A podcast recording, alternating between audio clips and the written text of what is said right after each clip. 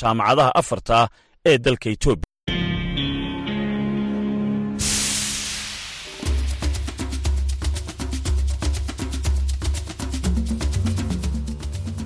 Hii ni idhaa ya Kiswahili ya Sauti ya Amerika, VOA, inatangaza kutoka hapa Washington DC.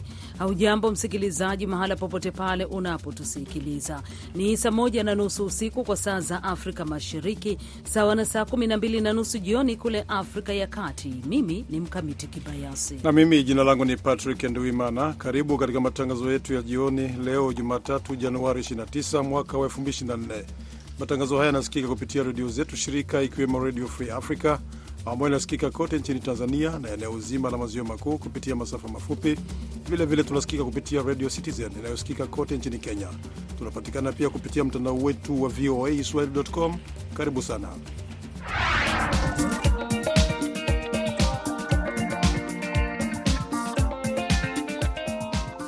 Ripoti tulizokuandalia wakati huu: mawaziri wa Afrika Mashariki wanaosimamia afya wameidhinisha mfumo wa sera wa kikanda unaolenga kukuza ustawi wa uzalishaji wa dawa. Kwa hivyo kama mawaziri wa afya na nchi za Afrika Mashariki zimekuja pamoja, na soko letu ni kubwa, nafikiri ni zaidi ya karibu milioni mia mbili idadi ama juu na katika taarifa nyingine, rais wa zamani wa Afrika Kusini Jacob Zuma asimamishwa kwenye chama tawala cha African National Congress, ANC. Ni baadhi ya vidokezo utakavyosikia katika matangazo haya ya dakika 30, lakini kwanza namkaribisha Patrick Nduimana anakusomea habari za dunia.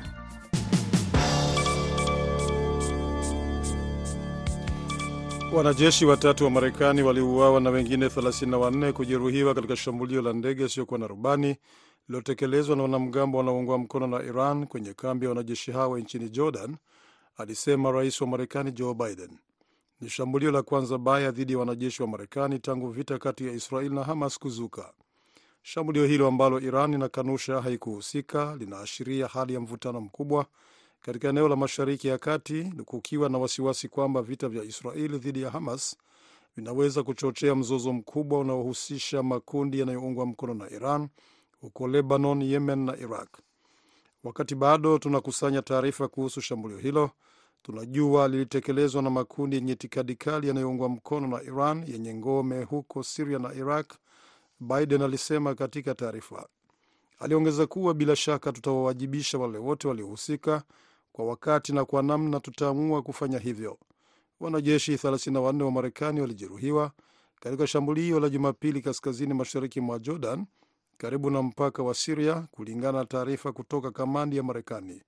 Ujumbe wa Iran kwenye Umoja Mataifa umesema katika taarifa leo Jumatatu kwamba Teheran haikuhusika katika shambulio hilo. Chama tawala nchini Afrika Kusini, African National Congress, Jumatatu kimemsimamisha kwenye chama hicho rais wa zamani Jacob Zuma na kuwapa kuwasilisha mashtaka dhidi ya kundi pinzani linalofanya kampeni kwa jina lake. Akitangaza uamuzi huo, katibu mkuu wa ANC, wa ANC Fikile Mbalula amesema Zuma na wengine ambao mwenendo wao unakinzana na maadili na kanuni zetu watajikuta nje ya chama cha African National Congress. Zuma alikuwa rais wa nne wa Afrika Kusini yenye utawala wa kidemokrasia kuanzia mwaka 2009 hadi 2018, lakini alilazimishwa kujiuzulu chini ya wingu la tuhuma za ufisadi na alijitenga na chama alichokiongoza.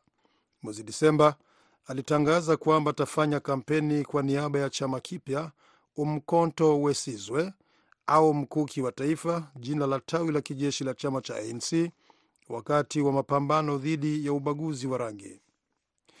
Zaidi ya watu 50 wakiwemo wanawake na watoto waliuawa kwenye eneo la mpaka kati ya Sudan Kusini na Sudan, afisa wa eneo hilo amesema Jumatatu. Ni tukio baya la mauaji tangu mwaka 2021 katika msururu wa mashambulizi yanayohusiana na mzozo wa mpaka. Vijana wenye silaha kutoka jimbo la Sudan Kusini la Warap walifanya mashambulizi ndani ya jimbo jirani la Abei. Waziri wa habari wa Abei Bulskoch amesema Abei ni eneo lenye utajiri wa mafuta ambalo linatawaliwa kwa pamoja na Sudan Kusini na Sudan ambazo zote zinadai ni eneo lao. Kocha ameiambia Reuters kwamba watu hamsini na wawili kati yao wanawake, watoto na maafisa wa polisi waliuawa wakati wa mashambulizi siku ya Jumamosi. Wengine sitini na wanne walijeruhiwa. Waziri mkuu wa Italy Giorgia Meloni ametoa wito wa ushirika mpya na nchi za Afrika leo Jumatatu, akizindua mpango uliokuwa unasubiriwa kwa muda mrefu unaolenga kuimarisha uhusiano wa kiuchumi, kubuni kitovu cha nishati kwa Ulaya na kuzuia uhamiaji. Abdu Shakur Abud anayo maelezo zaidi. Akizungumza katika mkutano wa siku moja uliohudhuriwa na zaidi ya darzeni mbili za viongozi wa Afrika na maafisa wa Umoja wa Ulaya, Meloni alitaja mfululizo wa miradi kutoa ahadi ya dola bilioni 5.9 ikiwemo msaada wa serikali, na anasema kwamba wamechagua nyanja tano muhimu za kuzingatia: elimu, mafunzo, afya, kilimo, maji na nishati. Na wanasema wamechagua baadhi ya mataifa Afrika yaliyogawanywa katika sehemu ya kusini mwa Sahara na kaskazini mwa Afrika kuanza mipango hiyo kwa lengo la kuendeleza miradi hatua kwa hatua. Miongoni mwa viongozi wa Afrika waliokuwepo ni marais wa Tunisia, Senegal, Kenya, Jamhuri ya Kongo, Komoro na Somalia. Kwa ujumla mataifa 45 ya Afrika yaliwakilishwa katika viwango mbalimbali. Rais wa Komoro Azali Asumani, ambaye ni rais wa Jumuiya ya Afrika, alitangaza kwamba ni muhimu kufanya kazi kwa pamoja ili kutumia vyema rasilimali nyingi za Afrika. Anasema ni muhimu kutumia rasilimali ya bara hilo sio kwa ajili ya kuendeleza bara na kuimarisha ushirikiano peke yake, lakini jambo muhimu ni kutokomeza uhamiaji ambao unasababisha vifo vya Afrika wengi ambao wanapoteza matumaini ya maisha bora katika nchi zao. Unaendelea kusikiliza matangazo ya jioni moja kwa moja kutoka studio za Sauti ya Amerika, Washington DC. Irani Jumatatu imewanyonga watu wanne kutoka jamii ya walio wachache ya Kikurdi kwa mashtaka ya kuifanyia ujasusi Israel, ikikaidi kampeni ya makundi ya kutetea haki ya, ku, haki ya kunusuru maisha yao. Makundi hayo yameelezea kesi yao kwamba haikuwa ya haki hata kidogo. Watu hao walinyongwa alfajiri baada ya kupatikana hatia ya kushirikiana na Israel katika mpango wa kuharibu kituo cha ulinzi cha Iran katika mkoa wa kati wa Isfahan, kulingana na tovuti ya mahakama iliwashtumu kuwa wanachama wa kundi lenye uhusiano na idara ya ujasusi ya Israel, Mossad. Tayari kulikuwa na wasiwasi kwamba maisha ya watu hao wanne, wote wenye umri wa chini ya miaka 30, yalikuwa hatarini baada ya jamaa zao kuitishwa Jumapili kwa ajili ya mkutano wao wa mwisho kabla ya kunyongwa katika jela la Gezer Hasar katika mji wa Teheran wa Karaj. Ufaransa inaomba kuchukuliwe uamuzi wiki hii juu ya sheria za mazingira za Umoja wa Ulaya zinazohusu maeneo ya kilimo ili kusaidia wakulima wa Ufaransa, waziri wa kilimo amesema Jumatatu. Serikali ya Ufaransa inafanya jitihada kujaribu kudhibiti mgomo wa nchi nzima wa wakulima ambao wanaomba malipo bora na hali bora ya maisha. Wakulima wa Ubelgiji nao wameanza maandamano Jumatatu, huku wakulima wengi kote barani Ulaya wakilalamika kwamba Umoja wa Ulaya haufanyi kazi ya kutosha kuwasaidia kukabiliana na ushindani wa kimataifa na utandawazi. Katika saa 48 zijazo, kuna baadhi ya hatua ambazo zitawekwa mezani, waziri wa Ufaransa wa kilimo amekiambia kituo cha televisheni cha France 2. Waziri huyo amesema suala moja lenye utata ambalo Ufaransa anataka lifanyiwe marekebisho ili kusaidia wakulima wa nchi hiyo ni sheria ya mazingira ya Umoja wa Ulaya iliyopitishwa mwaka jana.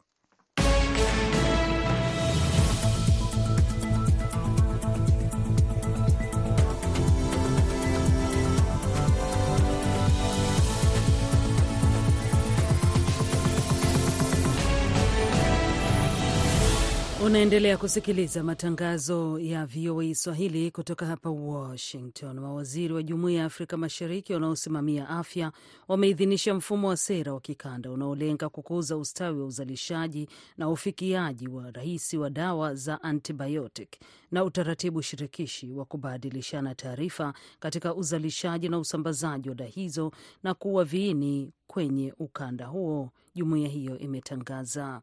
Mwandishi wetu wa Nairobi, Kennedy Wandera, na ripoti ifuatayo. Jumuiya hiyo inasema kuwa ujumbe wa mawaziri hao ambao umekuwa ukikutana jijini Nairobi nchini Kenya katika mkutano wa ubia kati yake na shirika la biashara na maendeleo la Umoja wa Mataifa kwenye maudhui ya kuweka motisha za uwekezaji na uzalishaji wa ndani wa dawa hizo za kuua viini ni hatua muhimu ya kuondoa vikwazo vilivyopo katika uzalishaji wa dawa hizo kama vile ufikiaji wake usiokuwa rahisi kutokana na uhaba na bei yake pamoja na matatizo ya usambazaji miongoni mwa changamoto nyinginezo. Kwa mujibu wa taarifa ya jumuiya hiyo, mawaziri wa afya wa nchi wanachama wamekubaliana kuwa utekelezaji wa mfumo wa sera hiyo utahitaji mtazamo wa sekta mbalimbali, kuunganisha afya, biashara, viwanda na uwekezaji ili kufikia lengo la uzalishaji wa ndani wa dawa hizo muhimu katika ukanda wa Afrika Mashariki.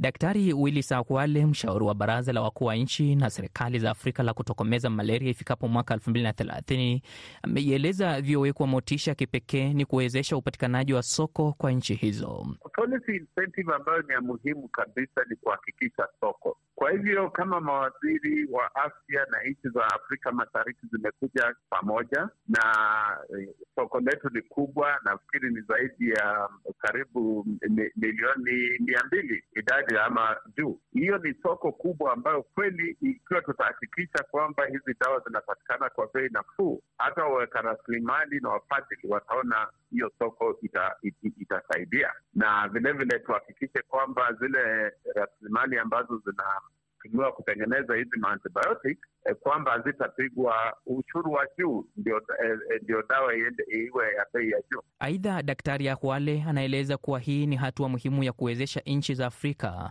kujitegemea dhidi ya mahitaji yanayoongezeka ya ufikiaji wa dawa hizo muhimu zinazoua viini mwilini.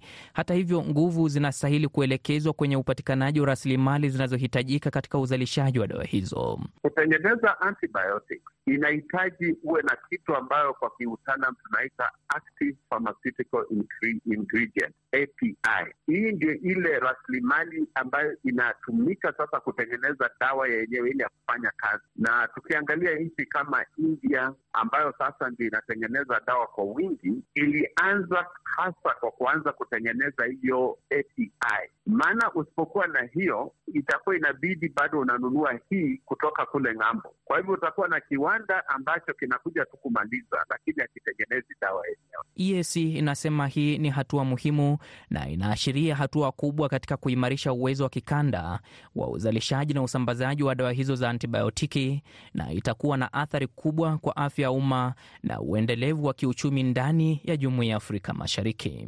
Nchi nane wanachama wa jumuiya hiyo sasa zinatakiwa kutekeleza sera hiyo ili kuvutia uwekezaji, kuondoa mategemeo ya kiwango cha juu cha dawa zinazoagizwa kutoka ng'ambo. Kennedy Wandera, Sauti ya Amerika, Nairobi.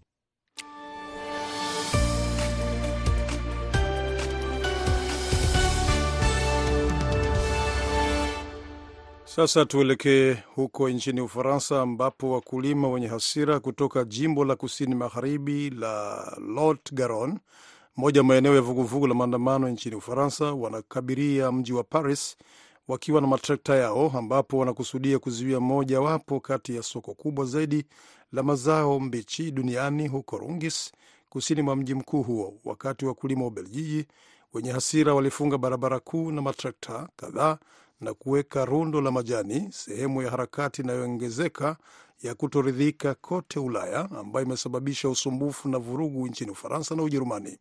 Mkamili Kibayasi umeifuatilia ripoti hii, basi tupe mengi zaidi.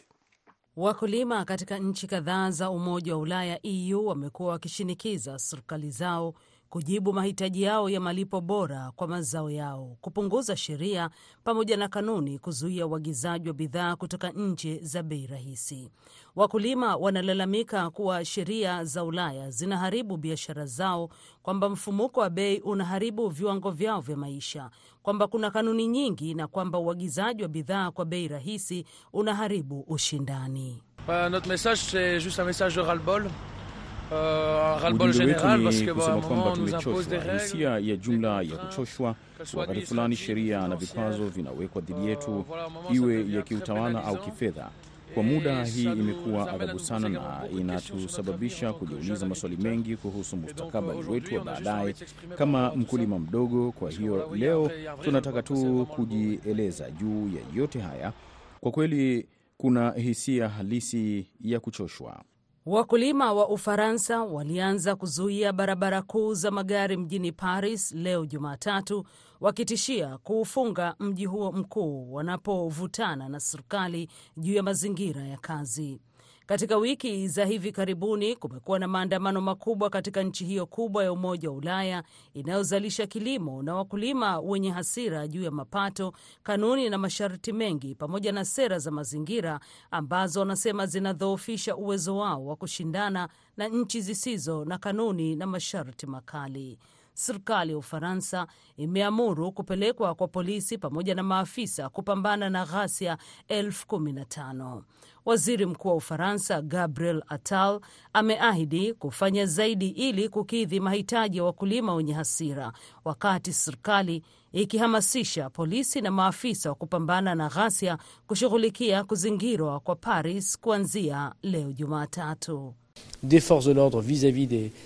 Tunataka watu waheshimiwe kwanza, utekelezaji wa sheria na kwa mali kuheshimiwa.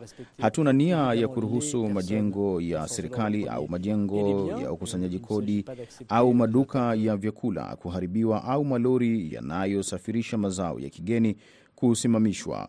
Kwa wazi hilo halikubaliki. Magari ya polisi yenye silaha yalipelekwa Rongo siku ya Jumatatu baada ya baadhi ya wakulima kutishia kuiteka.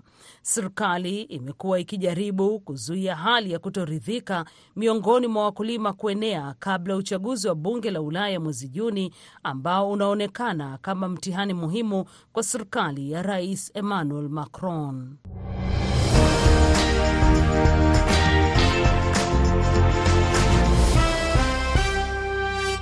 Kwingineko, hali ya wasiwasi na mvutano inaendelea katika mji mkuu wa Mamoudzou visiwani Mayotte, kati ya wahamiaji kutoka nchi za Afrika na wakazi wa kisiwa hicho baada ya serikali ya Ufaransa kubomoa makazi ya wahamiaji hao.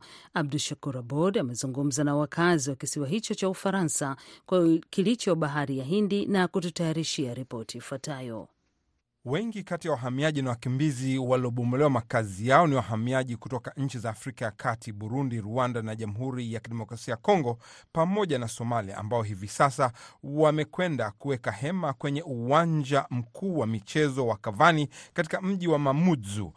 Kambi waliokuwa wanaishi iliamriwa kubomolewa na waziri wa mambo ya ndani wa Ufaransa Gerald Dermanin tangu Januari 17, lakini kazi zilianza Alhamisi iliyopita na kuwasababisha wahamiaji hao kukosa mahali ya kuishi. Hali hiyo imezusha mvutano zaidi na wakazi wa Maore ambao wametaka wahamiaji hao kuondolewa au kupelekwa Ufaransa. Wahamiaji wameambia waandishi wa habari kwamba kwa miezi kadhaa wamekuwa wakivutana na wakazi wa kisiwa wakibughudhiwa na kuharibiwa mali zao, huku wakazi wakidai wahamiaji wamesababisha kuongezeka kwa uhalifu na wizi kwenye kisiwa hicho. Waziri Mkuu wa Ufaransa Gabriel Attal alihakikishia baraza la Senate siku ya Jumatano kwamba kambi hiyo itaanza kuvunjwa tangu Alhamisi katika juhudi za kupunguza mvutano kati ya wahamiaji na wakazi. Hali hiyo imezusha mzozo mpya ambapo baadhi ya watu wameiambia Sauti ya Amerika kwamba hii leo mamia wakazi walizingira ofisi ya meya na mkuu wa wilaya pamoja na kuzuia baadhi ya njia muhimu za kisiwa hicho, wakilalamika juu ya kuondolewa kwa wahamiaji hao.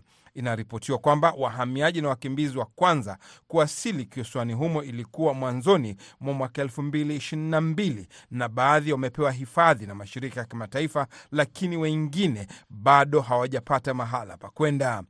Maore au Mayotte, visiwa viwili vidogo vyenye wakazi laki tatu, vimekuwa ni jimbo la Ufaransa baada ya kujitenga na visiwa vya Komoro, na vimekuwa kituo kipya cha wahamiaji na wakimbizi kutoka bara la Afrika wanaotaka kuelekea Ulaya kutafuta maisha bora.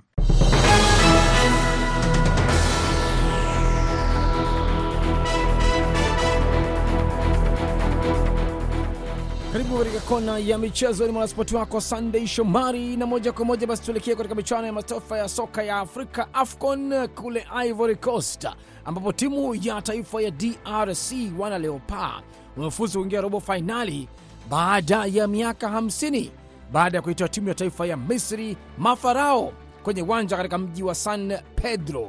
Hali ilikuwaje? Kaozi Kosha anayo maelezo zaidi. Na Mshanda Shomari ni katika uwanja wa mpira wa Alassane Ouattara hapa Abidjan nchini Cote d'Ivoire, Ijumaa tarehe mbili wiki hii. Raundi ya robo fainali ya AFCON itaweka mapambano baina ya timu ya Leopard ya Jamhuri ya Kidemokrasia ya Kongo na timu ya taifa ya Guinea Conakry. Saa mbili ya usiku GMT, Leopard ya DRC ilifuzu kwenye raundi ya robo fainali kisha ushindi wa jasho dhidi ya timu ya taifa ya Misri kupitia mkoaji wa penalti goli nane kwa saba. Moise Katumbi, rais wa TP Mazembe na kinara wa upinzani wa Jamhuri ya Kidemokrasia ya Kongo, watumia mesali ya sifa na eko wachezaji wa Leopard hapa Ivory Coast na kuwaomba wafanye kama mnamo mwaka 1974 Leopard ya DRC kisha kuitimua Misri kwenye raundi ya nusu fainali ilienda hodi kwenye fainali na kunyanyua kwa mara ya pili kinyang'anyiro cha AFCON kutoka Abidjan nchini Cote d'Ivoire. VOA kona la michezo, jina langu Kaozi Kosha. Asante sana Kauzi Kosha kutoka huko Ivory Coast. Moja kwa moja basi turuke hadi nchini Tanzania, ambapo timu za soka za nchi hizo zinarejea tena dimbani katika michuano ya kombe la shirikisho baada ya mapumziko mafupi kutokana na baadhi ya wachezaji wao kushiriki katika michuano ya AFCON inaendelea huko Ivory Coast. George Jogopa anayo taarifa zaidi. Yanga itaanza kushuka dimbani hapo kesho Jumanne ikifuata na Housing FC ya Njombe, huku kocha wake Gamon akiahidi kuonyesha cheche za uchezaji wake kabla ya kugeukia michuano ya kombe la klabu bingwa barani Afrika. Wachezaji wake wapya waliosajili katika msimu wa dirisha dogo wanatarajia kuonyesha umwambo wao na kwamba mchezo huo ni kipimo chao cha kwanza kabla ya kutumbukia katika michezo ya ligi kuu soka Tanzania bara. Watani wao Simba watashuka dimbani hapo kesho kutwa Jumatano wakipepetana na Temba FC, mchezo ambao unatarajiwa kuwa aina yake kwa kuonyeshana ubabe kwa wanyama hawa msituni, nani mkali dhidi ya mwenzake. Baadhi ya wachezaji wake waliokuwa katika vikosi vya timu ya taifa walianza kuwasili tangu jana, lakini itaendelea kumkosa beki wake Mwamba Inonga aliyekuwa katika kikosi cha timu ya taifa ya DR Congo, ambayo hapo jana ilifanikiwa kupenya katika michuano ya kombe la Afrika yaani AFCON. Mpaka wakati mwingine na mara nyingine, kutoka Dar es Salaam ni George Njogopa. Asante sana George Njogopa kutoka Dar es Salaam. Turuki hadi nchini Kenya, kule Nairobi, ambapo baadhi ya wanariadha nchini humo wameanza maandalizi kwa kushiriki mbio mbalimbali mbali katika michuano inayoendelea ya chama cha riadha nchini humo. Kulingana na baadhi walizungumza na VOA, michezo hiyo wanaitumia kujinoa makali yao kabla ya kalenda ya riadha kuanza rasmi. Denis Wanyonyi anayo taarifa kamili. Baadhi ya majina tajika katika tasnia ya riadha nchini Kenya yametangaza vita vya kifalme kwenye mashindano yajayo ya Olimpiki nchini Ufaransa, pamoja na makala ya mwaka huu ya mashindano ya All African Games. Bingwa wa dunia katika mbio za mita 800 kwa upande wa wanawake Mary Morana, mwenzake Beatrice Chepkoech wa mbio za mita 3000 kuruka viunzi na maji. Kwa upande wa kinadada, wameambia meza ya VOA michezo kuwa watafanya kila hima kutetea mataji yao mwaka huu. Wakiongea na meza ya VOA michezo jijini Nairobi baada ya kushiriki msururu ya tatu ya mbio zinazoandaliwa na chama cha riadha nchini Kenya AK jijini Nairobi siku ya Jumamosi ugani Nyayo, vipusa hao wanasema sasa wanachofanya ni kusaka pumzi tu baada ya likizo ndefu. Natarajia kukimbia Olympics na kumalizia boda na kukimbia muda mzuri katika mbio za mita mia nane. Unapozungumzia muda mzuri katika muda katika mbio za mita mia nane Nataka target yangu kwa hii mwaka nataka kukimbia 154. Mbio ilikuwa mzuri. Leo nimekimbia 5000 niko na tafuta speed ya ya. Kwa sasa hii hatuwezi sema chochote sababu sisi bado ni mbali. Kwa Sauti ya Amerika, meza michezo kutoka Nairobi nchini Kenya, mwanakwetu mimi ni Rod Denis Wanyonyi. Asante sana Denis Wanyonyi kutoka Nairobi, Kenya. Na moja kwa moja basi tuelekea hadi huko Kigali, Rwanda, na kutana naye Chris Karenzi. Tuambie mambo yako vipi hapo? Timu ya soka ya jeshi la polisi nchini Rwanda imefuzu fainali ya kombe la mashujaa baada ya kuilaza Rayon Sport kwa mikwaju ya penalti minne kwa mitatu baada ya timu zote kutoka sare ya moja kwa moja. APR pia imetinga fainali baada ya kuibwaga Musanze FC kwa mikwaju ya penalti minne kwa miwili baada ya timu zote kutoka suluhu ya moja kwa moja. Michuano hii hufanyika kila mwaka baada ya timu nne bora katika lege kukutana katika mechi za hatua ya nusu fainali kisha washindi wanafuzu moja kwa moja kumtafuta bingwa wa kombe la mashujaa. Fainali itachezwa Februari mosi mwaka huu. Na hatimaye mwenyekiti wa klabu ya Gasogi United Kakoza Charles Kensi ameiondoa timu yake katika shughuli zote zinazoandaliwa na shirikisho la soka la Rwanda FERWAFA kwa kile kilichoitwa uchafu katika michezo. Hii ni kufuatia kichapo cha bao moja kwa sifuri na timu ya jiji la Kigali. AS Kigali. Kutoka kona ya michezo, huyu ni mwanamichezo wako Christopher Karenzi, VOA Kigali. Asante sana Christopher Karenzi kwa taarifa hiyo kutoka Kigali. Tunakamilisha kona ya michezo kutoka Washington. Jina langu ni Sunday Shomari. Kwa heri kwa sasa. Na msikilizaji, matangazo ya VOA Swahili unaweza pia ukayafuatilia kupitia Step Redio Ambale huko Uganda, Radio Citizen na Redio Kaya huko Kenya, RFA na UFM Redio nchini Tanzania. Vilevile unaweza ukatufuatilia kupitia Mwangaza na Redio Jambo Isiro nchini DRC. Na sekunde chache kutoka hivi sasa utakuwa naye Patrick Ndwimana akikusomea muktasari wa habari.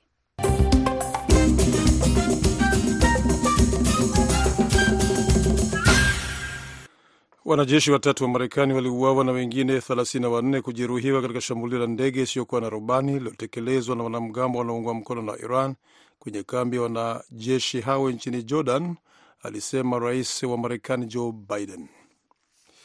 Na chama tawala nchini Afrika Kusini cha African National Congress Jumatatu kimemsimamisha kwenye chama rais wa zamani Jacob Zuma na kuapa kuwasilisha mashtaka dhidi ya kundi pinzani linalofanya kampeni kwa jina lake. Zaidi ya watu 50 wakiwemo wanawake na watoto waliuawa kwenye eneo la mpaka kati ya Sudan Kusini na Sudan, afisa wa eneo hilo amesema leo Jumatatu.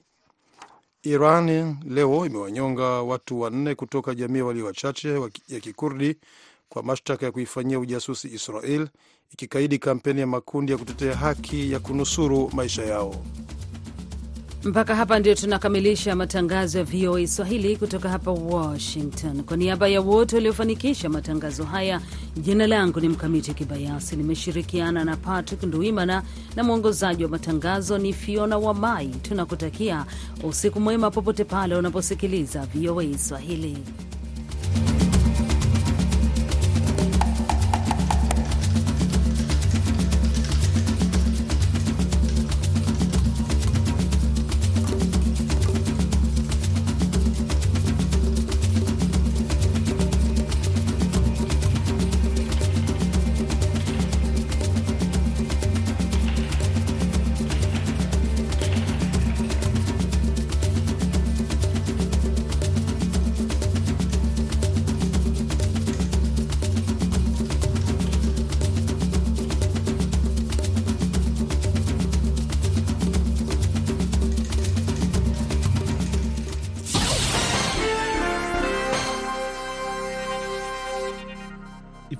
Tahariri inayoelezea mtazamo na maoni ya serikali ya Marekani. Wakati wa ziara yake ya hivi karibuni ya Afrika, waziri wa mambo ya nje wa Marekani Antony Blinken alizungumza kuhusu usalama wa chakula wakati akiwa kwenye makao makuu ya shirika la Africa Rice nchini Ivory Coast. Alieleza imani yake kwamba mwishowe Afrika itaweza kujitegemea kwa chakula. Kinachohitajika ni teknolojia ya kukuza mimea inayoweza kustahimili pamoja na miundombinu ya kusambaza mazao. Haya ni baadhi ya maswala tunayofanyia kazi kwa sasa, amesema waziri Blinken, ikiwemo uwekezaji tunaofanya kwenye eneo la Lobito. Ulimwengu hivi karibuni ulikabiliwa na kile kinachokaribia kuwa wimbi la majanga, ikiwemo lile la COVID pamoja na uvamizi wa Rusia wa Ukraine ambayo yameathiri pakubwa usalama wa chakula na hasa barani Afrika, ameongeza Blinken. Kila unapokuwa na janga la aina hiyo, unahitaji kuingia mara moja na kufanya chochote unachoweza kama dharura ya kusaidia watu. Hicho ndicho Marekani ilichofanya kwa kutoa mabilioni ya dola zikiwa kama msaada zaidi kwa mataifa yaliyohitaji. Sisi ndio mfadhili mkubwa zaidi kwenye shirika la chakula duniani, amesema Blinken. Hata hivyo, kile Waafrika wanachohitaji zaidi ni kuweza kujitegemea wenyewe kwa chakula. Programu ya USAID ya Feed the Future imekuwepo kwa muda mrefu, wakati ikileta mabadiliko makubwa. Marekani pia imeanzisha mpango mpya kwa jina la Vision for Updated Soil and Crops au VAX kubadili mimea ya sasa ili kuwa na ustamihilifu zaidi. Ni sehemu ya programu yetu, ameongeza Blinken. Pamoja na mchele, kuna vyakula vingine vya kitamaduni barani Afrika vyenye virutubisho vya kutosha. Kwa ufupi, havileti nguvu pekee, bali pia vinaleta manufaa ya lishe bora, kama inavyofanyika kwa mchele ambao unaweza kubadilishwa na kuwa wenye kustahimili mabadiliko ya hali ya hewa ili kuweza kumudu vimbunga vinavyoathiri mimea kote ulimwenguni, na hilo litakuwa la kuvutia kwa watu wa Afrika. Iwapo itajumuisha hilo na nusu nyingine ya programu ya VAX ambayo inatoa teknolojia ya kutathmini ubora wa mchanga kwenye shamba pamoja na kuongeza uzalishaji kote barani Afrika kwa namna ambayo haijawahi kuonekana hapo nyuma. Hilo huenda likafikisha Afrika kwenye sio tu viwango vya kujitegemea bali pia kulisha wengine, amesema Waziri Blinken. Ubunifu huo wote unasaidia kutoa majibu kwa mojawapo ya mahitaji makubwa zaidi tuliyo nayo, amesema Blinken, kwa sababu kama alivyosema Rais Biden, kama huwezi kumlisha mwanao, basi hakuna lingine lenye maana tena. Hiyo ilikuwa tahariri inayoelezea maoni na mtazamo wa serikali ya Marekani.